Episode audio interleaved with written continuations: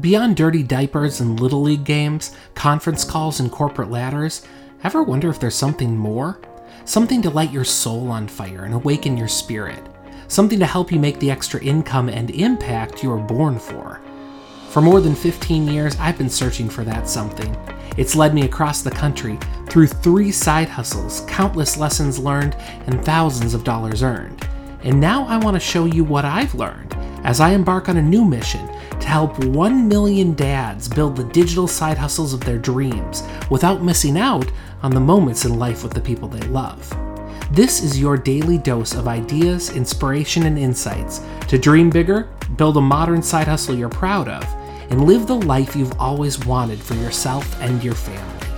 I'm Jeff Johnson, and this is the Dad Hustle Project. Let's get started. Hey, everybody, Jeff Johnson here, founder of the Dad Hustle Project. So happy to be with you here for episode 114 of the podcast. If you're just joining us, um, I encourage you to go back a couple episodes. We just launched our book club, our Dad Hustle Book Club. I'm so excited about it. If you haven't been yet to our website, it's dadhustlebookclub.com. Uh, definitely pop on to that website, sign up for all the latest and greatest because what we're doing is we're really digging into some real classics um, in literature when it comes to success, when it comes to entrepreneurship, when it comes to digital marketing, when it comes to side hustling.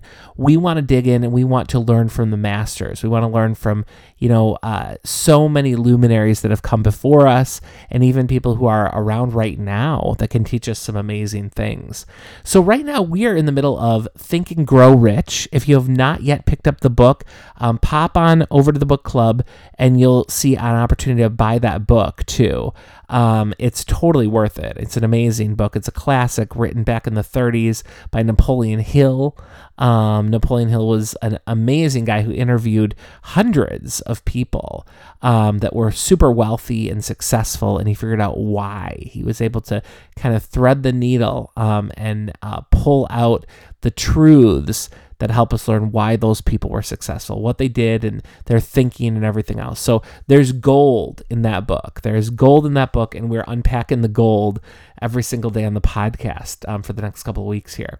So with that, um, today what we are talking about is the question: When does goal setting go overboard?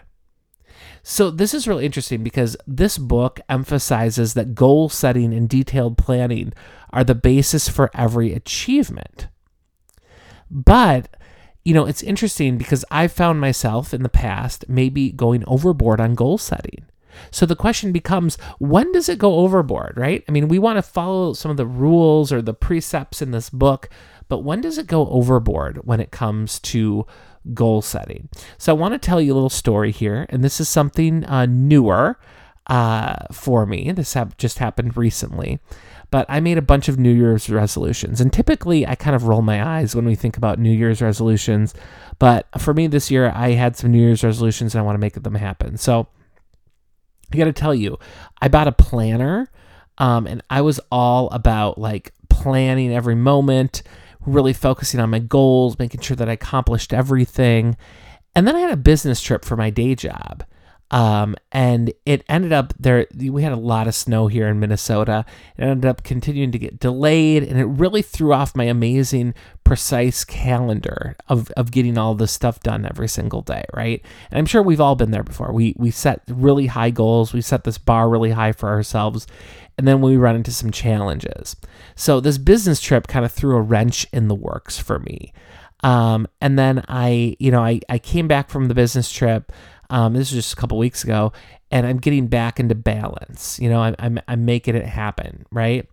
Um, goal setting goes overboard when a couple things happen. And this is really a learning that I just took recently um, from this whole experience of kind of uh, having my New Year's resolutions, the things I want to accomplish in the new year, kind of go out of whack. So, number one, it goes overboard when it zaps the enjoyment out of your life.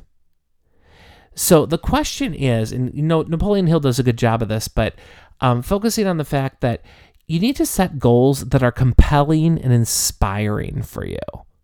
So if your goal setting is zapping the enjoyment out of your life, then you know that your goals are not compelling and inspiring. So, what are some goals that you can set for yourself that are compelling and inspiring?